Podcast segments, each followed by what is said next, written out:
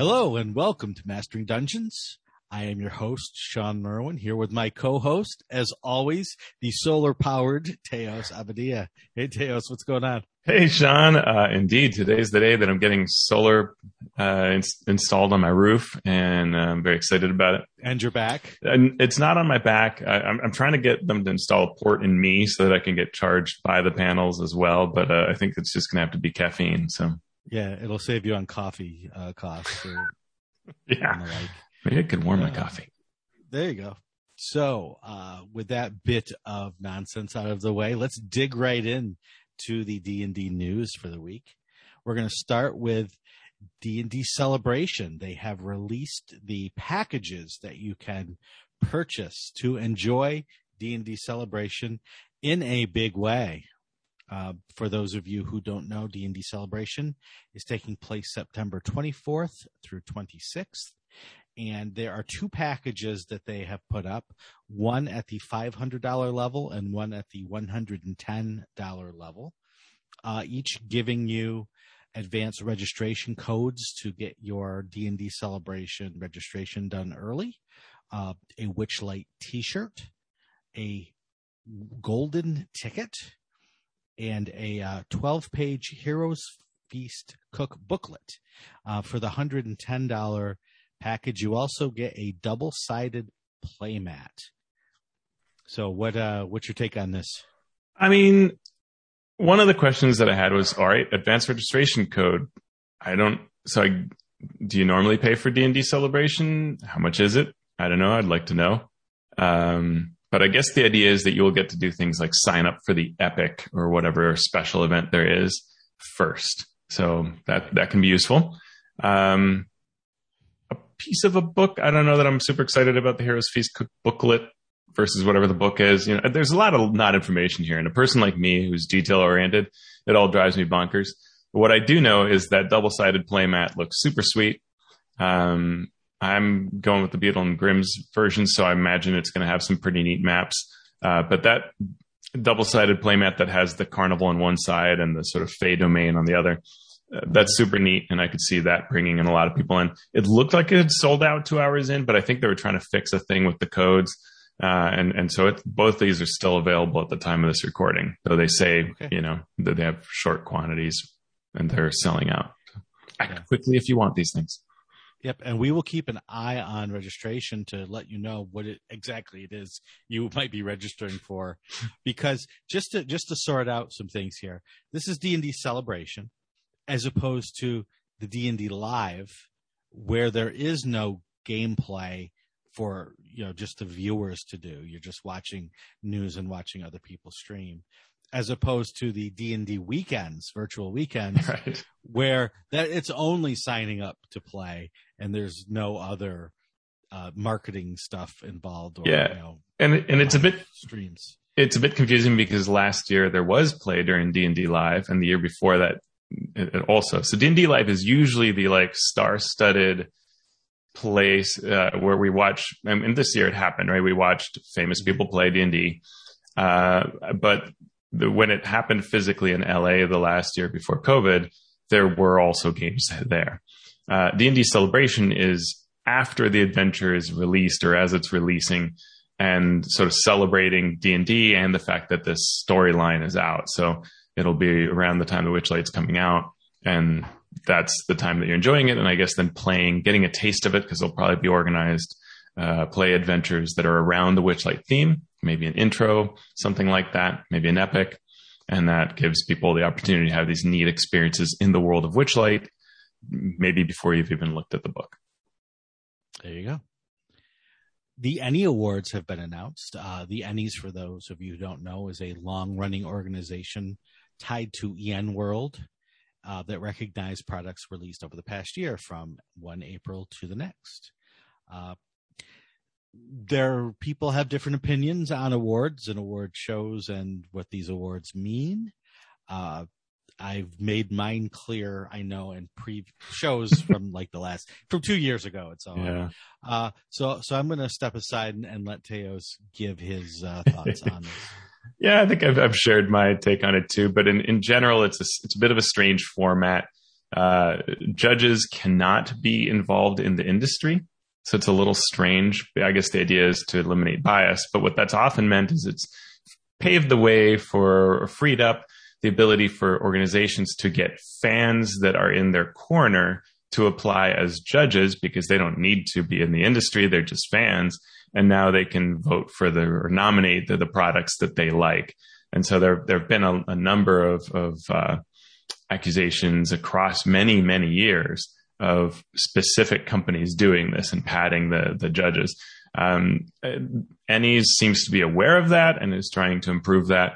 Um, so step one is the judges. Step two is the judges read a ton of material. It's a lot of work for these judges. And so thank you to the judges who are not there for biased reasons but who are there for reviewing things because it's a ton of work to look at the at look over these. And, and I know some of the judges from past years that are good people who have done this work. It's, it's an immense amount to look at all these different um, uh, submissions they receive, and then they come up with a list of nominees. And those nominees then eventually will be voted on by fans, which is a bit strange because you sort of have this sort of expert judgment that then is destroyed by fans who may or may not pick the best product. They may just pick what they like. And so we've had years where like Paizo would win every single award ever because all the Paizo fans would just show up in droves and champion it. Or we've had, you know, years when other products that were really had some issues to them, but they would win all kinds of awards because of this sort of same treatment. Um, lately what we've seen is that big companies don't submit products to the ENnies. They either have issues with the ENnies or they feel like it's a situation where other companies should shine. And so they deliberately don't introduce the material. So this year, a lot of the major companies, you won't see their products uh, in this nominee list. Mm-hmm. Yeah. So uh, this year, we see a lot from Cortex and from the Sentinel Comics RPG. Uh, a lot of free league products are uh, have been nominated. James Introcasso's My Dad's Monster Manual uh, has been nominated in the Best Monster category. That's so, pretty fun. Way to go, James. Uh, you can see the whole list of uh, ENnie nominations on ennie-awards.com. And, you know, I couldn't help but think that My Dad's Monster Manual might be like the last, if not, it's one of the most recent DM's Guild Adept releases. True which is kind of amazing because that was released a long time ago. Yeah, a year or so ago. Yeah, yeah. Uh, Pod Jam 2021 uh, was this weekend, raising funds for the Trevor Project while providing a number of streamed seminars on the topic of podcasting. What is that? Pod Jam. What's what's that? What's podcasting? Yeah, I've never heard of it. Okay. So uh, you can go to penwitchstudio.com slash podjam to check out more about this information uh, if you're interested in podcasting or considering doing a podcast. Yeah, I saw, I watched some of it. I haven't been able to watch all of it, but uh, but what I did see was really cool. So I'm looking forward to seeing more, especially the some of the topics on marketing and things like that seemed interesting. Yeah, uh, a bit of sad news in the industry. Steve Perrin has passed away.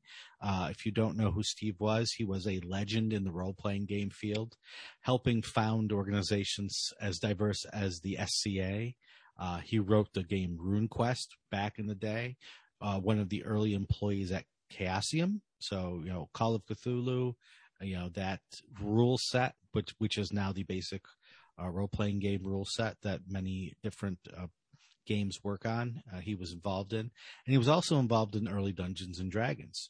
He published his house rules in 1976, which became influential with players at the time.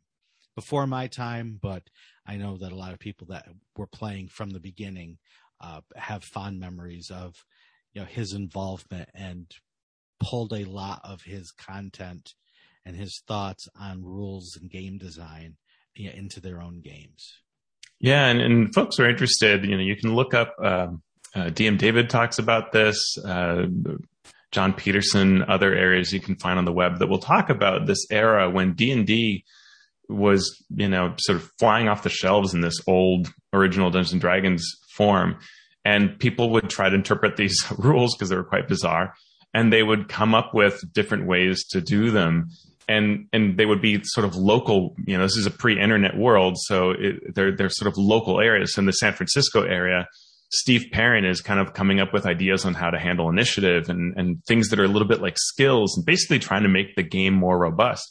And this happens even as AD&D comes out. But but the the the Perrin conventions, as they're called, that he wrote up were hugely influential because tons and tons of people were using them and they'd end up in magazines and, and trade write-ups. And so the whole of D&D was sort of you know, heavily influenced by, by what he put together, which is crazy to think about your house rules. Right. Changing the game like that, but it, it really is something that he managed yeah. to do, which is cool. Absolutely. And, you know, he's he, he he worked right up until the time of his death on you know various projects throughout the game industry. So. Yeah, and he worked on all kinds of supplements. Uh, you know, he wrote Under Illefarn. He wrote um, one of the the Red Wizards of Thay box sets. Uh, you know, a number of of, of interesting pieces. Um, and RuneQuest and, and oh the SCA. just, just, oh, you know, just, just the Society for Creative Anachronism. You know, that's all. Which has tens, if not hundreds of thousands of people who uh, who enjoy that hobby. Yeah. So you know, and we will honor his passing. And for all you rules lawyers out there, be careful because D and D is about to get nerfed. You power gamers. No, we're not talking about the rules being nerfed. We're talking about the actual nerf uh, guns. So now we have foam firing gun toys. and uh, you know, who owns Nerf? It's Hasbro. Wow, imagine that. Well, what what could you do with that? Oh, you could make D and D branded Nerf guns, and that is just what's happened. you want to you want to share the all the exciting? Oh yeah, for, you've uh, got three models. You have the uh, uh, this Dragon Power series, as it's known, includes a bow, the Skyblaze dart bow, a repeating gun made to look like a dragon breathing fire called Ember Strike, and a pistol called Fire Shot. They all carry the uh, D&D brand. Uh, you can find them at Target and all sorts of places like that. So uh, if you enjoy shooting people in the head with foam darts, as I often have, this is a nice way to do it. There you go. Uh, we talked about Evil Hat recently for sharing some uh, information on their publishing house, and they've uh, provided even more information recently. Uh, so in 2014, uh, Evil Hat, who publishes Fate and other RPGs, shared on their blog the costs that they uh, were incurring by publishing their role playing games. Everything from art to editing to layout, including shipping and printing, things that, you know, even if you're in the industry as a designer, you might not know a lot about. Well, they that was pretty groundbreaking in 2014 when they put that up, and they've updated that information for 2021. And I will let Teos take it from here. Sure. So they um they it, one of the neat things about this article is that it really is an update. Like they they write it in uh like colored text, sort of like you know update for 2021. So you get to see what they had in their old article seven years ago and what they have now. And so you know, back in 2014, they had the high end for writing is starting at five cents a word and the low at three cents a word.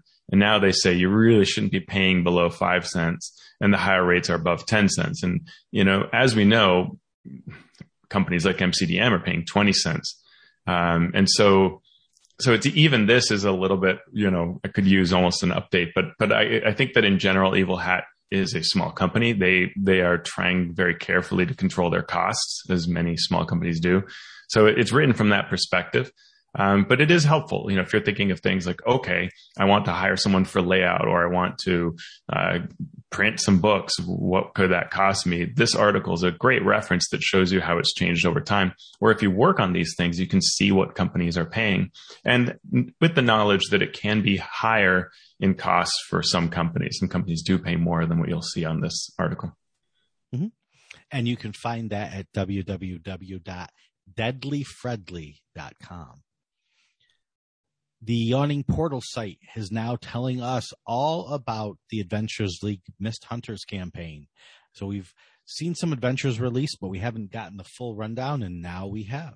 So this includes rules, uh, the upcoming release schedule, downloads, including things like character sheets mm-hmm. um, and and the character creation information.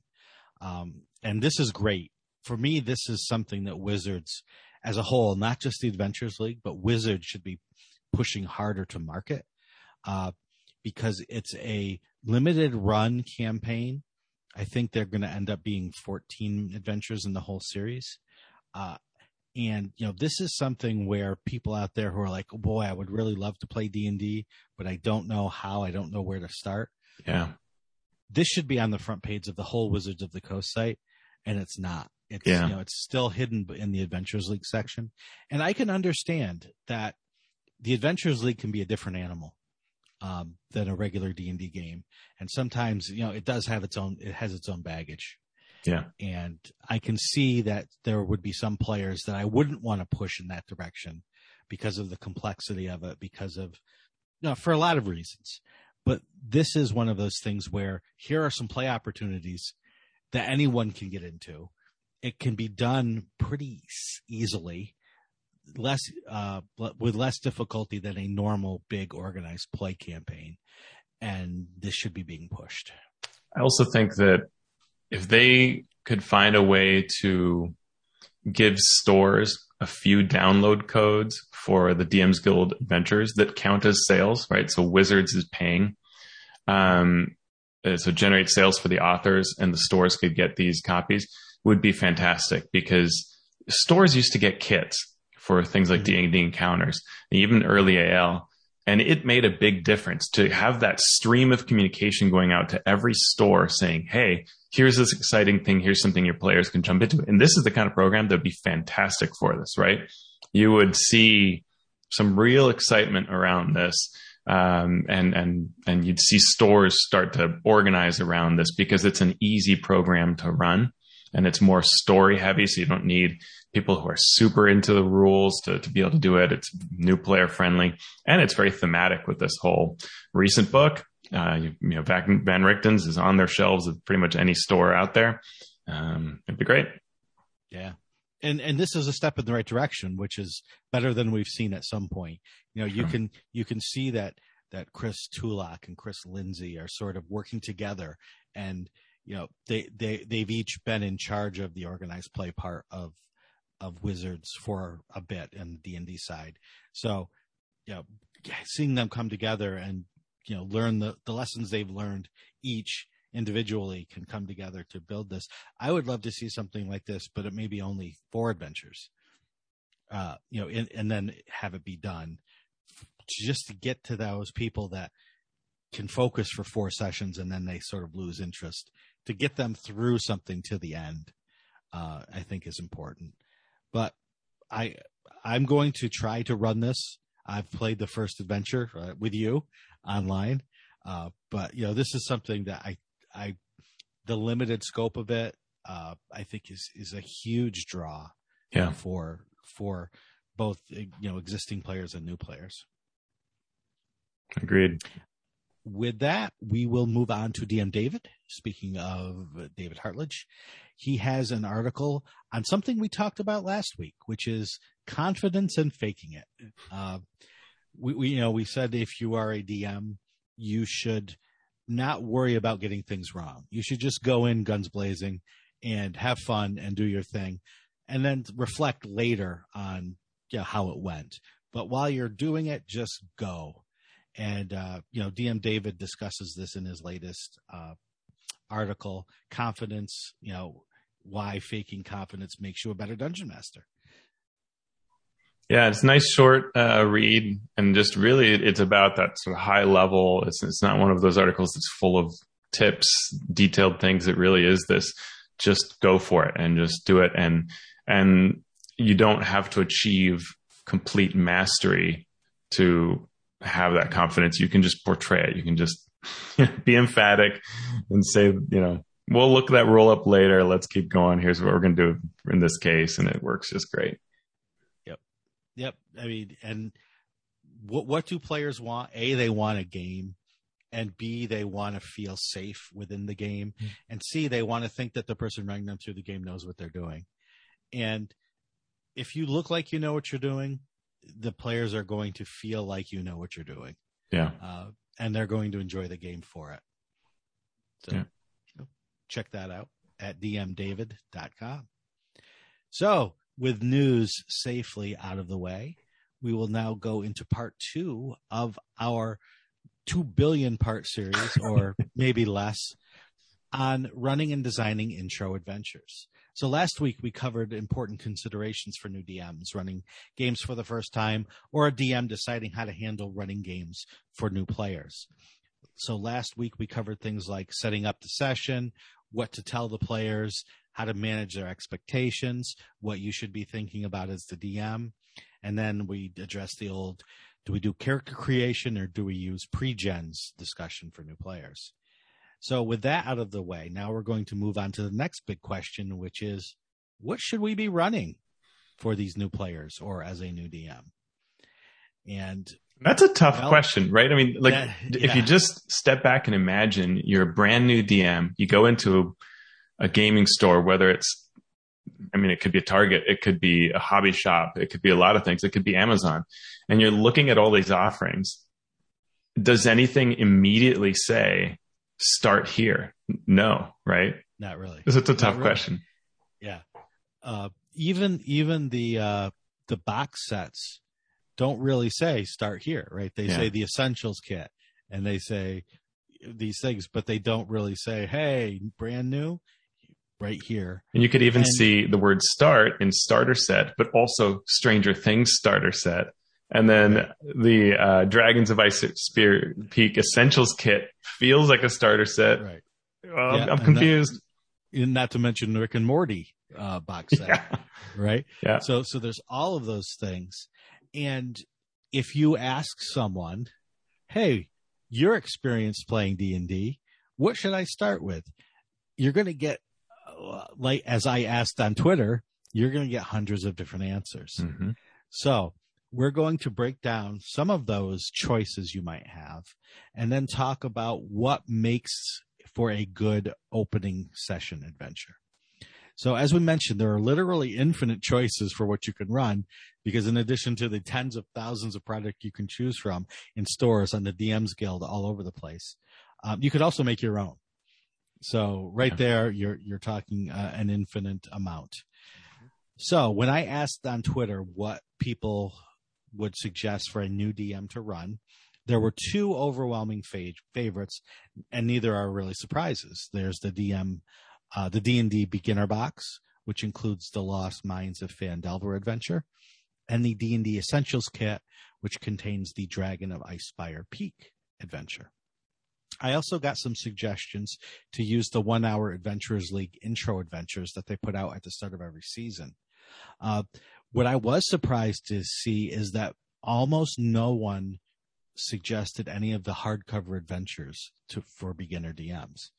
Um, and it, I was not surprised that no one suggested it, uh, because I understand why, but I, with all the other things flying around, I was surprised that that you know wasn't more of a discussion.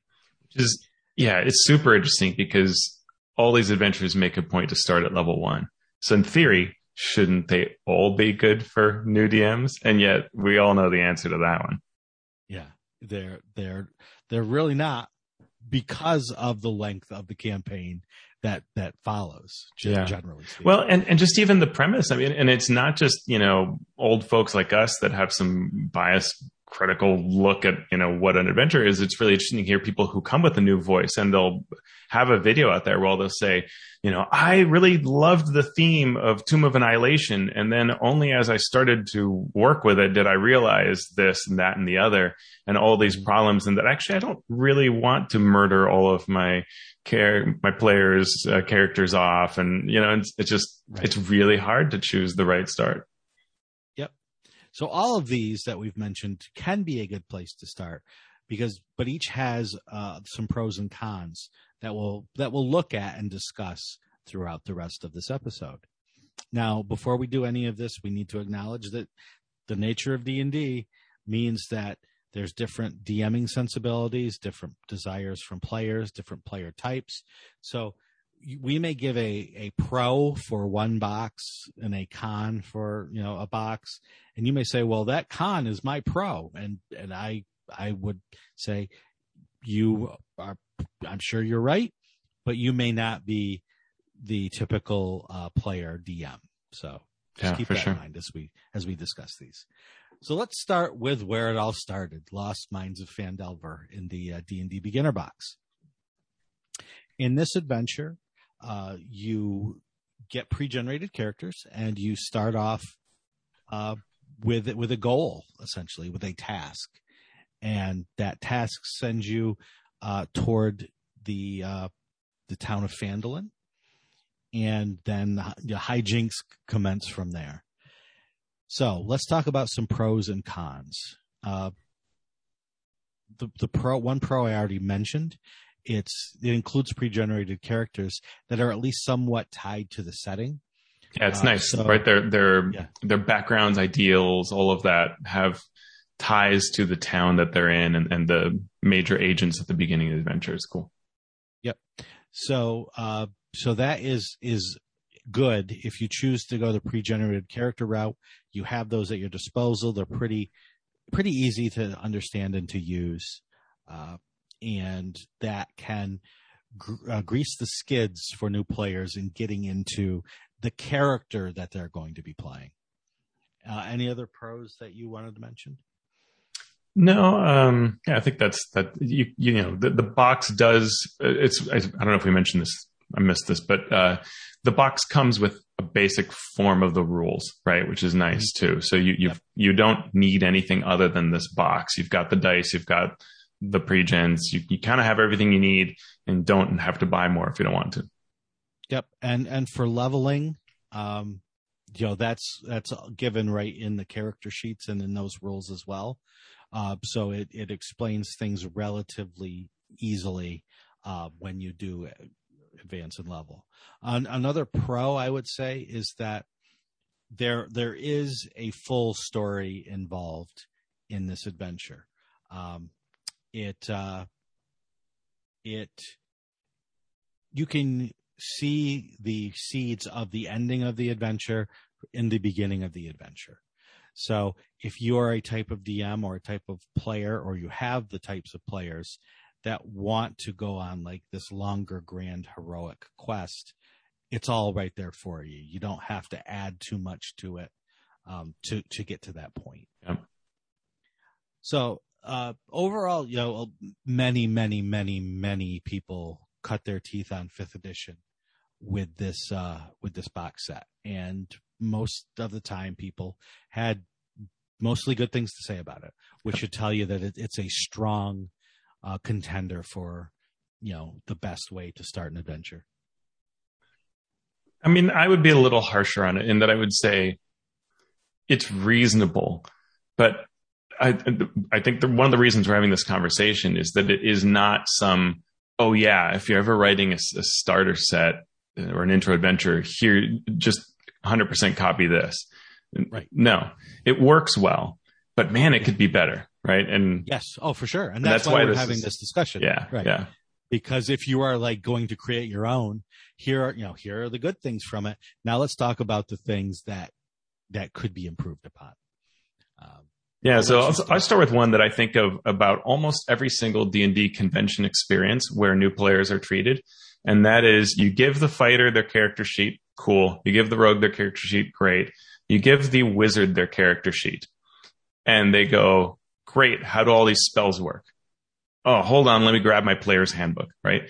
Nothing ever breaks down spells and spell casting for brand new players that just got a pregen. And it's the same thing here. And it's the same thing in every one of these things. There isn't anything that says, Hey, those spells, here's how they work. Here's the shortcut version. Here's the one pager that walks you through your spells. And that is a major thing that every convention intro game should have and every product like this should have. And you don't get it.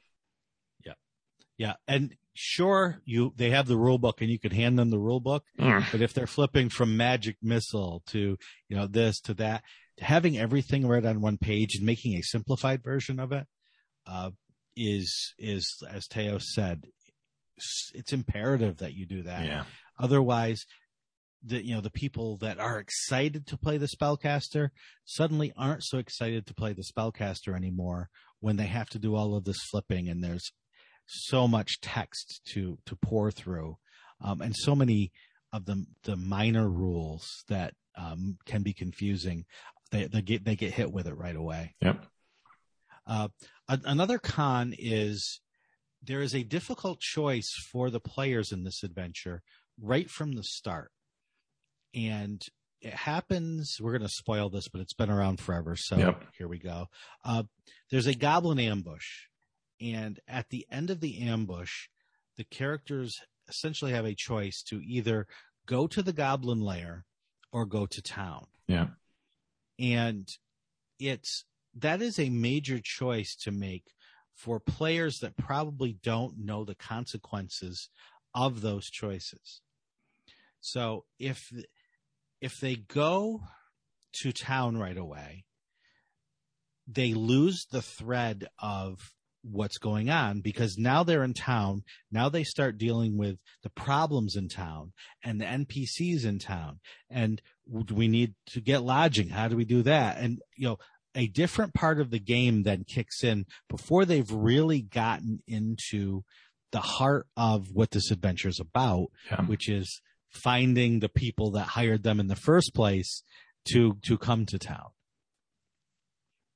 Yeah, absolutely. And that, and uh, we, we could have a show on choices. Uh, and I've been writing about choices on the blog. Uh, and, and this is the thing that sort of kills me when, when I, you have to wonder, why is this choice here? And if it is, why doesn't it come with all the information that it should have? And those are the kind of things that as a DM, you can really get derailed, right? Because as a DM, you might read this and think, well, okay, and then we're going to go to the goblin ambush because that's clearly how this adventure is laid out or, or to the goblin lair and then your players go to town and, and you might not even prep the town. And so now you're like, ah, you're floundering. And that's the worst. You never want your DM on an intro adventure to be unprepared, right? Right. Right. Oh, so Yeah. bad. and and it's very simple to add details that incentivize uh, players to do a to do a thing. You can still give them a choice, but you can make uh, the choice very obvious of which one is right. Uh, the the goblin ambush. It I ch- I had to recheck. Um, it does say that uh, that um, this caravan, this wagon that was that was used in the ambush, that was ambushed earlier, belonged to the Rockseeker dwarf who hired you. And if you highlight that, if you say, you know, there's blood, there's obvious drag marks where the goblins have dragged human sized people away toward the mountain. Uh, then it becomes there were signs of struggle along the Right. way. Then it becomes clear that these people may be in danger right now. Right. They're We alive. need to go. Yeah, we need to go that way.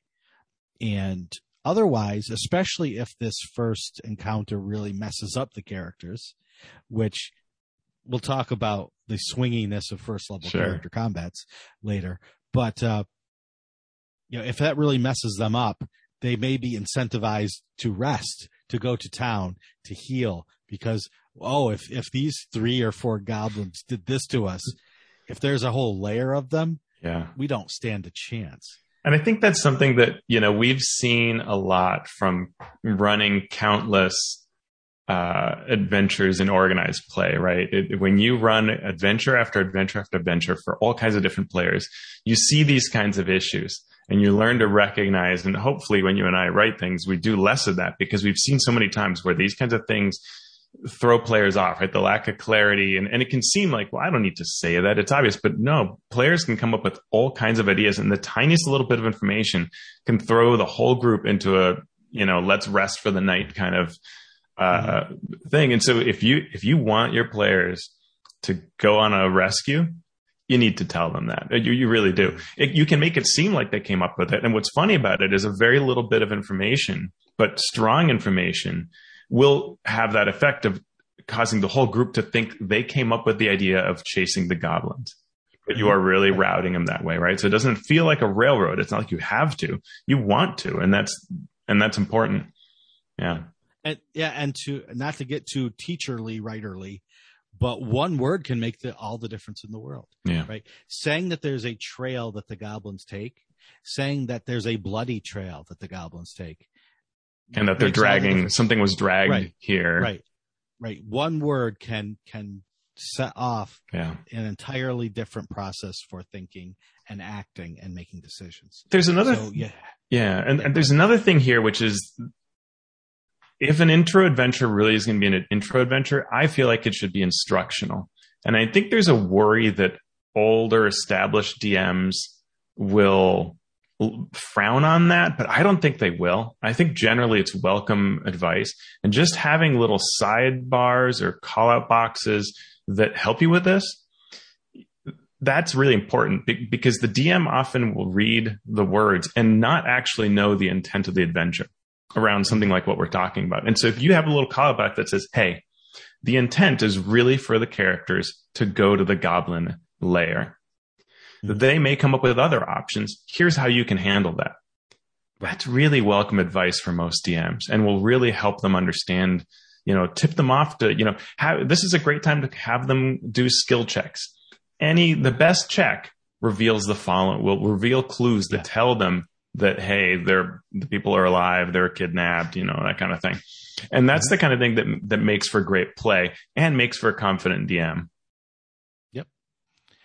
Uh, the next con is it's it's a con, but it's a very hard con to get around, and that is the town of uh, Phandalin can be confusing and overwhelming for a new DM, and it's not even a very big town, uh, but there's just a lot of information that's presented as a big lump. Mm-hmm. um, so when you are presenting like that first town that the characters come to, that first area that's going to act as their home base, present the information in a way that is digestible by new DMs in a way that highlights the important things that they need rather than dumping everything on them all at once. Yeah, I feel like this is an homage to the towns that appear in adventures like Hamlet in Temple of Elemental Evil, which is great because we all had fun experiences of sort of walking around the town and talking to the various people.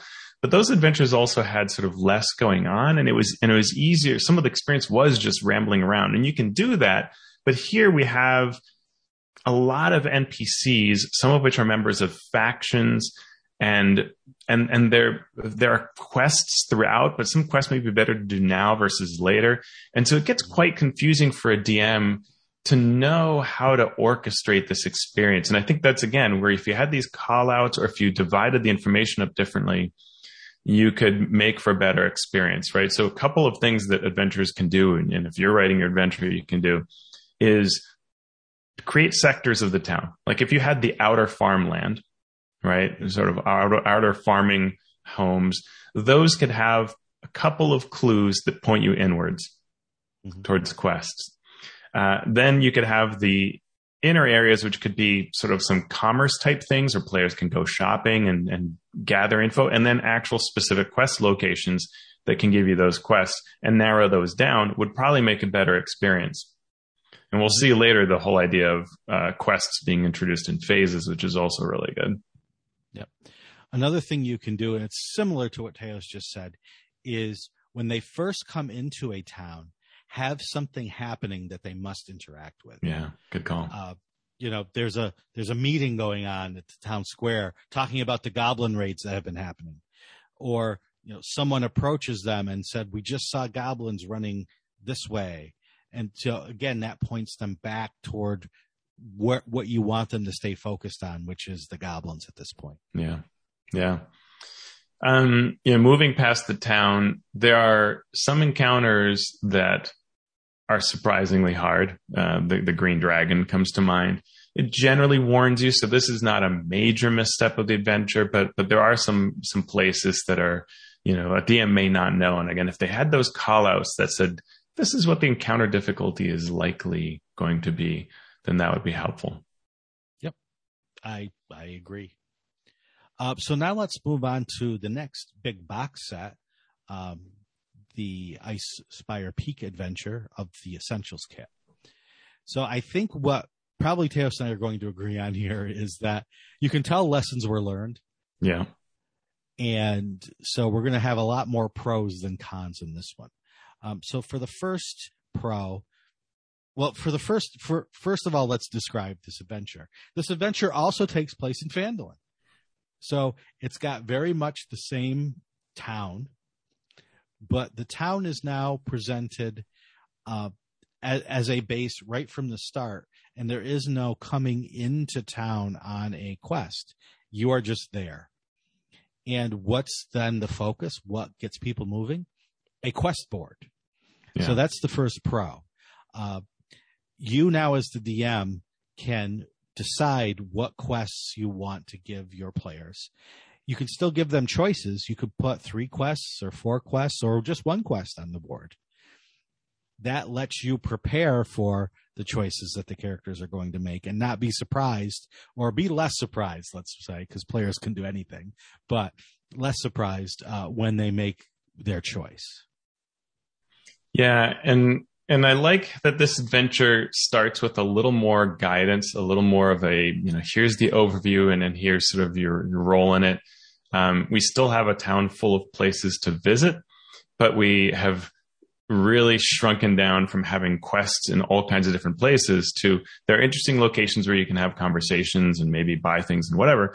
But you're going to get these quests from Harbin Wester, the quest giver, and they're going to put these out and you know slip these things out the door with these right. set of quests that will get replaced as you do some. It's it's almost video gamey, but it, it works great because it it allows the DM to control the flow of information. It creates one stable place where the players are going to go to get their next, uh, you know, to do. Um, and that's exactly it. I, th- I, think some people fault. I don't know how you feel about this, Shawn, but some people fault that this is a bit of a, you know, small quest type doling out that that that can get a little repetitive or boring. But I don't know if I've found that. No, I've I've run both, and you know it a lot depends on your players. And like I said before, if your players want this linear sort of story where you learn about this threat and that threat introduces you to the next threat, then um, then you have to add that to Icespire Peak.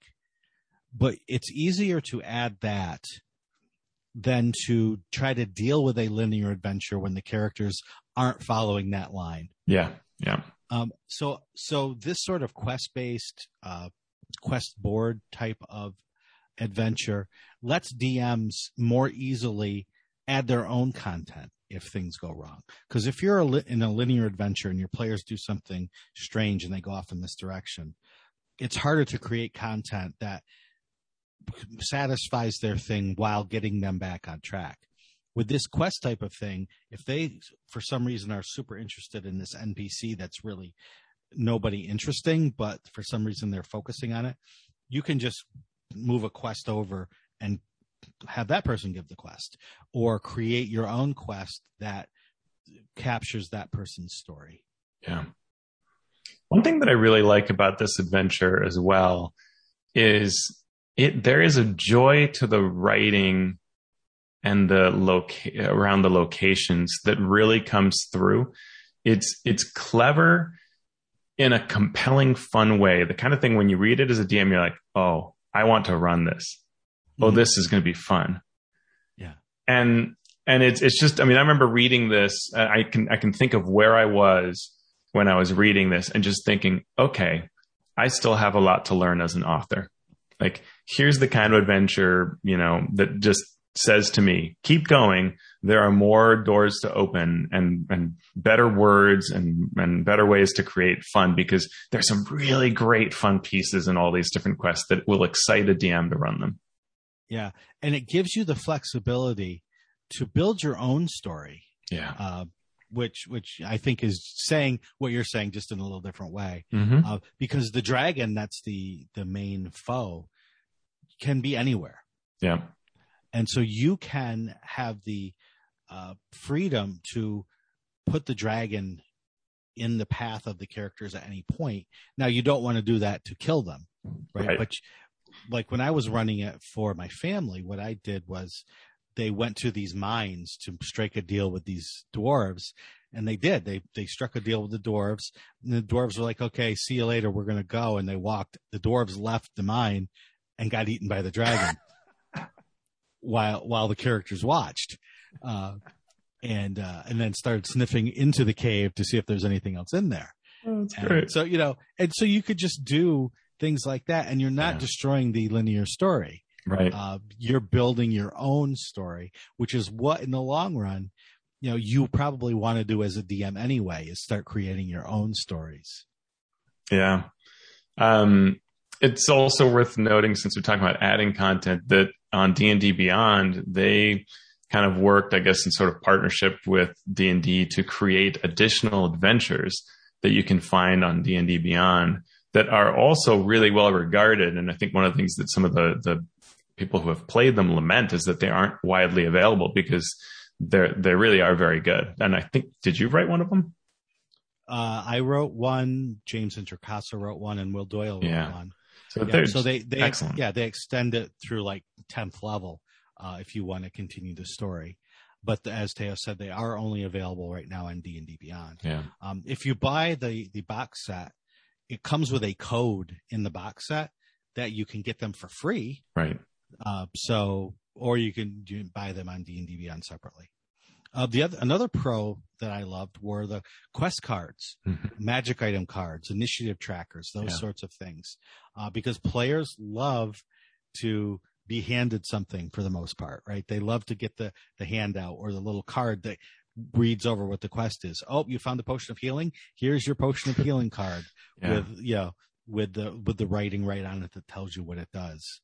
And you know those those they're they're small things, but they can really add ambiance and fun to a game for players. Yeah, and especially younger players, they love to be able to hold things and, and bring things out and have reminders that are physical.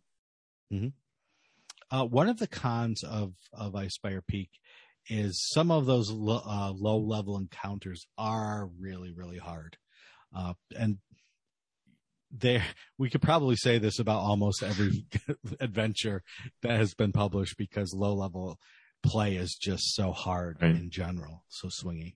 But there are uh, there are some cases where you look at the monster that's been chosen and you think it's going to get several rounds of attacks because it has enough hit points to last several rounds. And that's going to really hurt a lot of characters. And, Yep. and so one of the things that happened when it came, first came out is people, you know, were, were having these tough experiences going, wow, you've got to, you should, you should have warned DMs on these encounters that, Hey, this is a hard encounter. Here's some ways to handle that. And, and we don't get Yeah. that kind of guidance. Yeah, there, there's a manticore encounter. Yeah. that's particularly vicious. Uh, but oh, there was one more thing I was going to say, but I can't remember what it is now. Hmm. But you know, overall, it, it it's a it's a it's a very good place to to start as a new DM. Yeah, it's it's a really good one. Um, it just it just needs a little more. There's the, the the way I feel about it. like the writing's great, the the the mechanic of it, how it's all set up is pretty good. If it had a little more guidance, a little more handling, um, some of these other things we talked about, it would just be you know a gold level, right? Like Yeah. something you would really aspire to to look at anytime you were doing something. But it's close. Uh, one of the area, one of the places where a lot of people may have started with D and D is the Stranger Things starter set.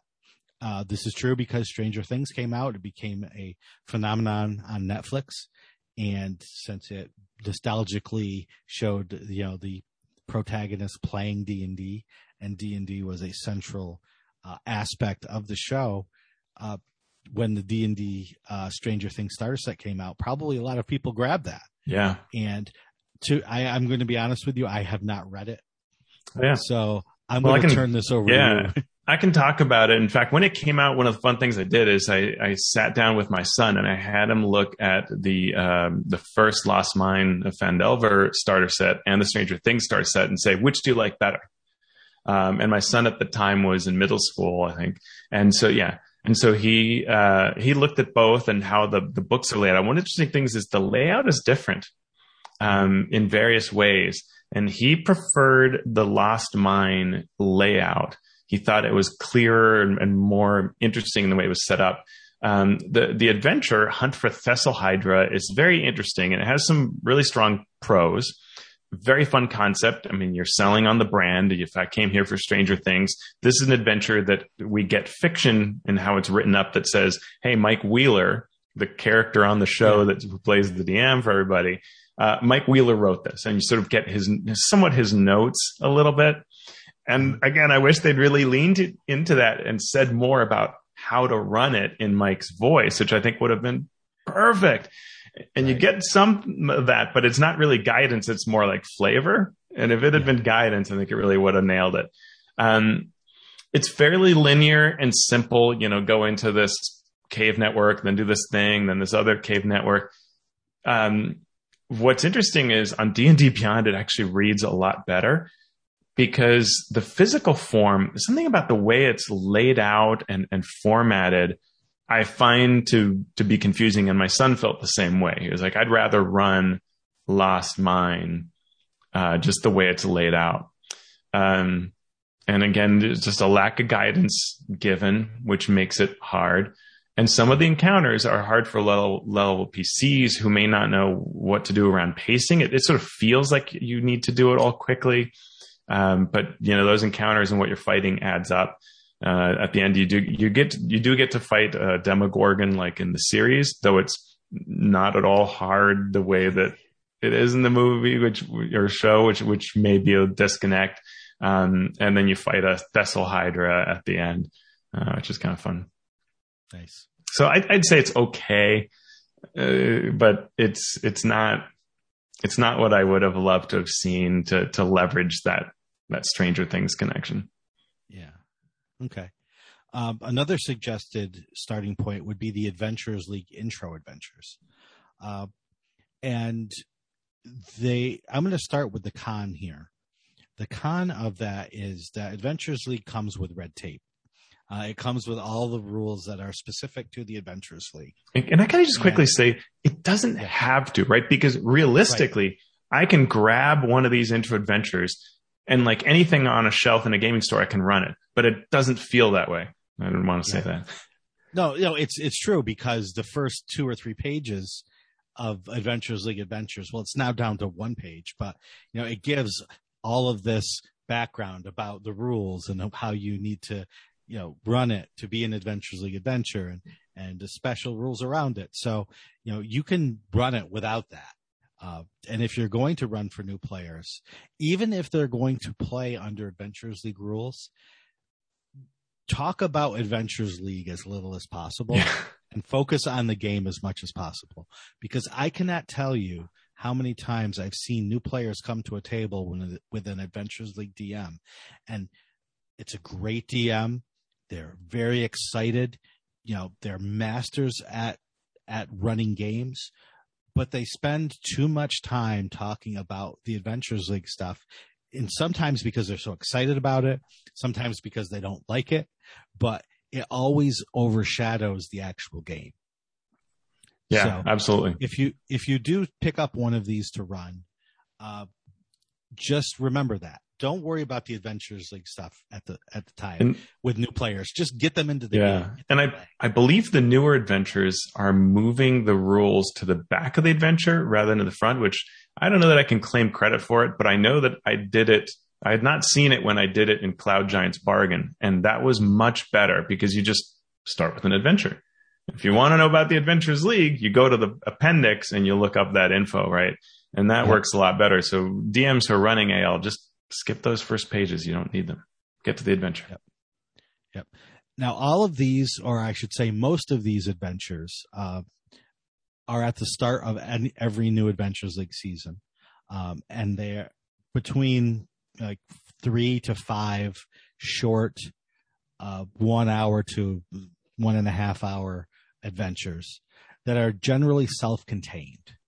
So you don't need to know a big ongoing story. You can just sit down, uh, they're pretty easy to prep at short on short notice.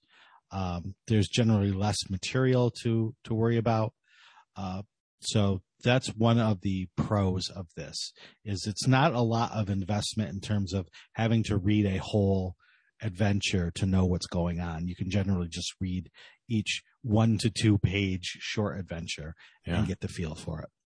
Yeah, I, I love the structure of, of most of the seasons where if you get if you look up any season, right? So we're talking about the hardback books. You look up um, you know, the, the, Tyranny of Dragons season, you look up the Princes of Elemental Evil, any of these, those, the first adventure in that series that you find on the DM's Guild, uh, which will have a zero one on it, um, it will almost always be, not always, but the vast majority of them are sort of a set of five or so really short adventures.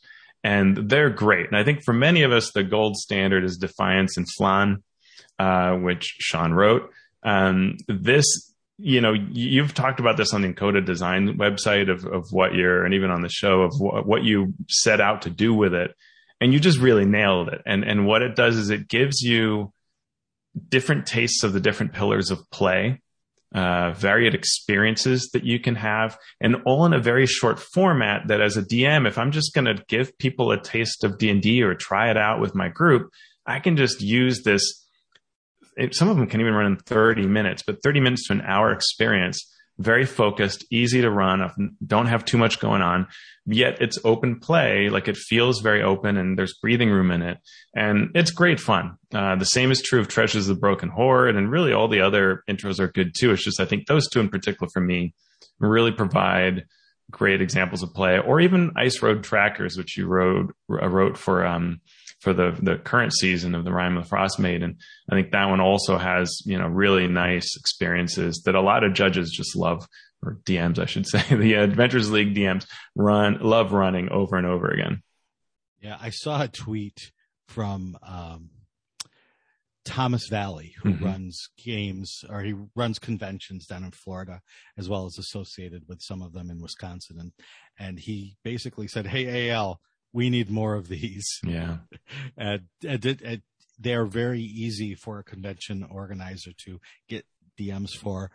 If, if you're running one every hour, you don't have to force someone to miss, you know, some sort of session or, or panel that they want to go to for four hours when they yeah. can just do it in an hour. Uh, a couple more cons of these. Uh, the ones that I wrote, and so, uh, you know, up to season 10, basically, weren't written necessarily to teach DMs how to DM.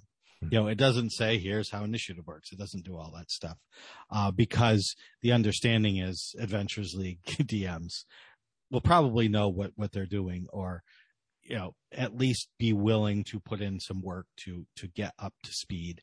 Um, so they don't step you through things.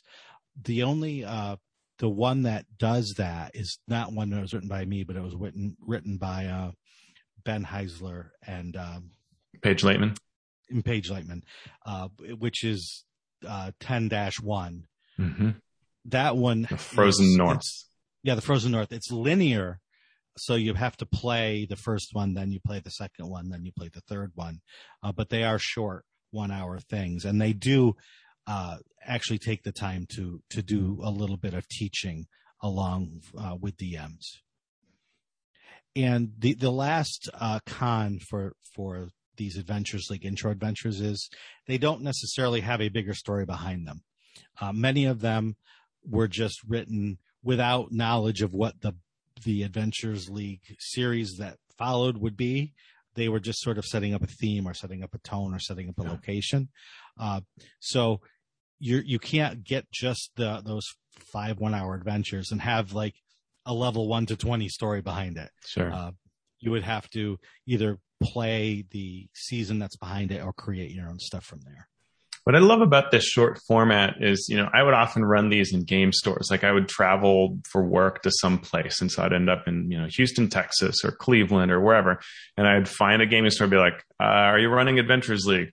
Uh, no. Do you want to? Sure. Okay. How about I show up? I'll run it on Wednesday. And and and I would you know break out one of these and I would just run for a few players through 30 minutes to an hour and they would almost say can we play another one right now and that's exactly what you want right you want that yes yes we can right yep yep and then you know tell them hey if you like this there's a whole season yeah. that's similar or that f- continues the story. Yeah, that's when you that, tell them about the Adventures yeah, League, right? Yeah, exactly. Only then yeah. Do you then say, okay, well, go to this website and it tells you Yeah. the rules on how to level your character and, and so on. Yeah, and there's a hardback then- book that provides the greater experience too. And Exactly. Then they're hooked. Then they are ready to learn a little more about some of the red tape or bureaucracy that's involved in the Adventurers League, and they're willing to do it to continue this experience. So, we've talked about some different things. Um, so, next time, what we're going to do is talk about what we would love to see in an ideal introductory adventure uh, talk about some pitfalls for you know these adventures as well as pitfalls when you're running uh, games for new gamers. And we will continue the series next week and probably a little bit beyond. So Awesome. thank you all so much for listening. Uh, you can become a patron of our show by going to patreon.com slash mmp and thank you to those of you who are already patrons. Uh, teos social media and you give me the highlights. Well, we began with a gentle candlelight dinner. Oh, you you, you can find me at AlphaStream on Twitter, uh, my blog alphastream.org. My latest deals with flowcharts and whether they are the secret that makes an adventure wonderful. Mm. Huh, i have a feeling that i know the answer to you, that you might, Shawn. Where can we find you? Uh, you can find me on Twitter at Shawn Merwin. You can follow the podcast's Twitter at Mastering DND, or you can talk to us on the Misdirected Mark, Mark forums at forums.misdirectedmark.com. Mastering Dungeons is a Misdirected Mark production. Hey, Teos. So, what are we going to do now? We're going to kill some monsters, but with lots of DM guidance, so we know exactly what we're doing, and the players have an awesome time. That sounds like something we should talk about next week.